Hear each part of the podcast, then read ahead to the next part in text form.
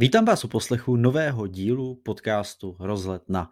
A po mnoha týdnech se podíváme na téma, které není čistě spojeno s knižním biznesem, tak doufám, že si ho všichni společně užijeme, protože to bude opravdu velká párty. No a necelý týden po finále Eurovize se chci věnovat právě této obrovské soutěži, která v Čechách vzbuzuje značnou míru kontroverzí a samozřejmě i celoevropských kontroverzí. Ale u nás to bývá trochu z jiných důvodů než právě v okolních krajinách. Mé jméno je Adam Pícha a jsem moc rád, že posloucháte podcast Rozhled na. A než začneme, tak vám chci připomenout, že mě můžete sledovat právě třeba na YouTube, na mém YouTube kanále a bude skvělé, když kliknete na to tlačítko sledovat, aby vám neuteklo žádné nové video, žádný live stream, prostě všechno báječné, co tam nahrávám. A pokud preferujete zvuk, tak si mě můžete pustit do sluchátek třeba na Spotify. A dnešní téma nás zavede do prostředí hudby a televizní zábavy eh, a je tu s námi už dlouhá desetiletí. Eurovize je bez sporu obrovský fenomén, který téměř nelze srovnat s žádnou jinou kulturní událostí na světě. Možná si právě klepete na čelo, jestli jsem se nezbláznil a právě to je důvodem, proč natáčím tento podcast. Jehož hlavním motivem tohoto dílu je otázka, proč Češi nechápou Eurovizi a co to o nás vypovídá. Na úvod samozřejmě musím říct, že nelze generalizovat a já sám jsem toho důkazem, protože Eurovizi sleduji a to už velmi pravidelně, možná tak 10 let a tento formát jsem si opravdu zamiloval a je to jeden z momentů roku, na který se opravdu upřímně těším. Období, kdy jsem začal eh, sledovat Eurovizi, lze řadit někam do momentu, kdy ta naše česká reprezentace začala být trošku víc vnímána a Eurovize se vrátila na obrazovky veřejnoprávní televize. A pojďme se rovnou podívat na ohlasy, které jsem zaznamenal doslova na každé sociální síti a jsou spojeny s každým ročníkem Eurovize. Vždy mě překvapí, kolik lidí se více či méně upřímně diví tomu, že Eurovizi vůbec někdo dobrovolně sleduje. Tisíce lidí následně tleskají a vzájemně se utvrzují v tom, že Eurovize není ničím jiným než velkou estrádou, kde je více či méně hodně ujetých a barevných vystoupení, která s hudbou nemají příliš společného. No, nech, nechci tady být dlouhé hodiny a asi tohle to zrovna úplně nechceme rozebírat, ale musím zmínit, že o hudbu tam stále určitě jde a samozřejmě to pojetí celé soutěže a podoba show se v posledních desetiletích e, změnila, ale přece jenom soutěž, která si tu přinesla kapely jako ABBA, Lordi, nebo v poslední době extrémně populární a v České republice nedávno hrající Moneskin, o hudbě prostě být musí a já si myslím, že stále je. Samozřejmě všechny projekty, které tam vystoupí, mají svůj základ a historii z pravidla v době před tou soutěží, před tím, než se jí účastní, ale jako taková jim právě ta soutěž pomohla k tomu celosvětovému nebo alespoň evropskému úspěchu. Takže buďme v tomto k Eurovizi aspoň trošku fair a dívejme se i na ty úspěšné projekty, které jsou s ní spojeny a kterým rozhodně pomohla. Já se ovšem nechci točit eh, kolem tohoto tématu a rozhodně ne kolem toho, zda je hudba v Eurovizi kvalitní či nekvalitní, protože to je diskuze, kterou bych zcela určitě prohrál a nemyslím si, že jsem pro ní jakkoliv kompetentní. Mnohem zajímavější je ta podstata údivu tuzemských diváků, tedy v tomto případě nediváků, kteří zřejmě považují Eurovizi, eh, byti nesledují, za něco pokleslého a zřejmě přehnaně dekadentního, pro některé možná západně utrženého z řetězu. Netuším. V České republice se miliony lidí dívají na pořady typu Výměna manželek. Sledujeme uh, pořady jako Tvoje tvář má známý hlas nebo nekonečné množství různých reality show. Téměř by se tedy dalo říct, že diváci v České republice milují bizár a čím je větší, tak tím je to lepší.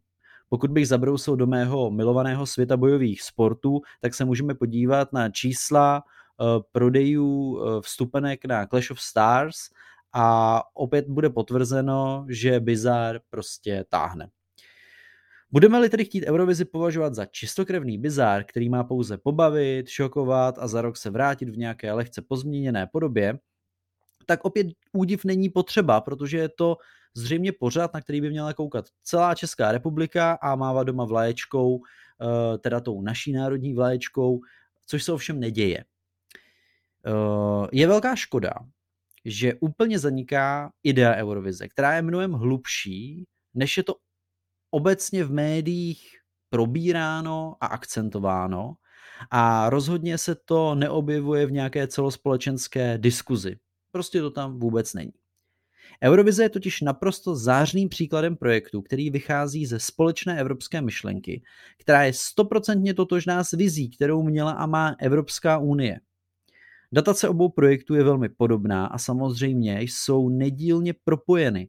A pokud se zajímáte o mezinárodní vztahy, historii Evropské unie a obecně témata s tím spojená, tak se dříve nebo později, tedy spíš dříve, setkáte s tím, že tyto velké projekty často stojí na myšlenkách, které, když v dnešní době vyslovíte, nebo se o to pokusíte, tak mohou znít pro mnoho lidí vlastně naprosto podivně a neupřímně. Eurovize totiž celou dobu hlásá a v průběhu přenosu to zopakuje minimálně tisíckrát, že se jedná o projekt, který má hudbou spojovat evropské národy a vytvářet jednu kulturní rodinu, která spolu dokáže žít v míru a harmonii. To je vize, kterou neustále šíří a snaží se na ní stavět svou přítomnost i budoucnost. A je to směřování, které je tam jednoznačně nastaveno už desítky let. No a v dnešní době by bylo dobré se zamyslet nad tím, jestli by právě takové myšlenky neměly zaznívat ve veřejném prostoru častěji, aby nám nepřipadaly tak vzdálené a cizí. A já se trošičku bojím, že my v České republice jsme příliš velcí cynikové, kteří nechtějí vyslovovat takováto velká témata a myšlenky, protože jim to prostě připadá trapné a příliš odtržené od vlastních životů a v ten moment, když si pustí třeba tu Eurovizi a něco takového slyší a následně vidí nějaké divné vystoupení, které prostě nechápou, tak si prostě řeknou, že je to ujeté, zahodí to a už se nad tím dál nezamýšlí. A v tom je právě největší přidaná hodnota Eurovize, kterou sledují desítky milionů, stovky milionů lidí a kde se neustále dokola opakuje slova o jednotě, lásce, bratrství, sesterství, dosaďte si, co chcete, ale to jsou témata, která prostě zaznívají ve veřejnoprávních médiích a v médiích obecně strašně málo a téměř vůbec nezaznívají eh, v takto čisté a naivní podobě, která je občas ale jako trochu potřeba a je fajn, když to občas slyší i děti, které podle mě v mnoha tuzemských rodinách, každý ať si sáhne do svého svědomí, něco takového v životě neslyší a ani slyšet nebudou což je možná podle mě trošku škoda. No a mm, mě pak napadá vlastně otázka, kterou se pomaličku dostávám ke konci tohoto dílu, eh, že když vidím, jak lidé opravdu vzdělaní a opravdu viditelní v rámci občanské společnosti nechápou, proč je Eurovize skvělý projekt a možná mají trošičku problém ho i respektovat, eh, a možná můžeme samozřejmě diskutovat o kvalitě jednotlivých vystoupení, jejich míře vkusu či nevkusu, což je úplně v pohodě, tak jak pak máme pochopit jako společnost a jako, třeba i jako jednotlivci, tak složité projekty, jako je ku příkladu Evropská unie, která nestojí na ničem jiném ve své nejčistší podobě a když se podíváme do její historie, na tom, že se jedná prostě o mírový a jednotící projekt, který téměř nesnese srovnání historii v tom celosvětovém měřítku. Je to opět nějaká jednotící a když ji vyslovíte, tak vlastně trošku pro někoho třeba hloupě znící myšlenka nějaké jednoty, rovnosti, spolupráce a tam cítím, že ty dva projekty, které oba dva uh, jsou tady spojeny s naším evropským kontinentem, mají strašně společného. Troufám si říct, že Eurovize je teda na pochopení zásadně jednodušší než Evropská unie a zároveň se od svého původního poslání odchýlila rozhodně méně než Evropská unie, která se z logiky věci musela stát robustní a obecně trošku nepřehledným kolosem, který ale stále v tom svém jádru má ty myšlenky otců zakladatelů, které prostě nechceme slyšet, protože velké myšlenky zřejmě nejsou příjemné před spaním. No a úplně nakonec chci jenom říct, že Eurovize je samozřejmě v první řadě, v druhé řadě, nevím kolikáté, jednoduchá zábava, u které máte večer vypít ideálně flašku proseka, a to říkám jako člověk, který pije hodně málo. Samozřejmě není potřeba z ní dělat něco víc a nechce, aby to tak působilo, že se o to snažím, jako tady tím mm, novým dílem podcastu. Jen je nutné občas vnímat i ten výraznější a širší kontext a nedělat rychlé odsudky, protože ty rychlé odsouzení eh, bez nějakého většího zamyšlení a kontextu nebývají úplně dobré.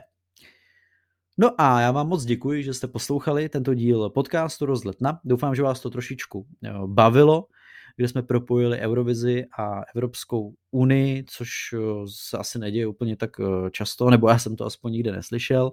A budu moc rád, když mi napíšete do komentářů, co si o tom myslíte, co si myslíte o Eurovizi, co si myslíte o těch ideích, které tam hlásá, eh, čím se stala, čím se možná eh, stane a jestli to právě, když to v Čechách nechápeme, tak to nemá nějaké i širší konotace, než jenom, že se nám nelíbí nějaké barevné vystoupení. Uh, jmenuji se Adam Pícha a uslyšíme se zase někdy brzy. Ahoj. thank you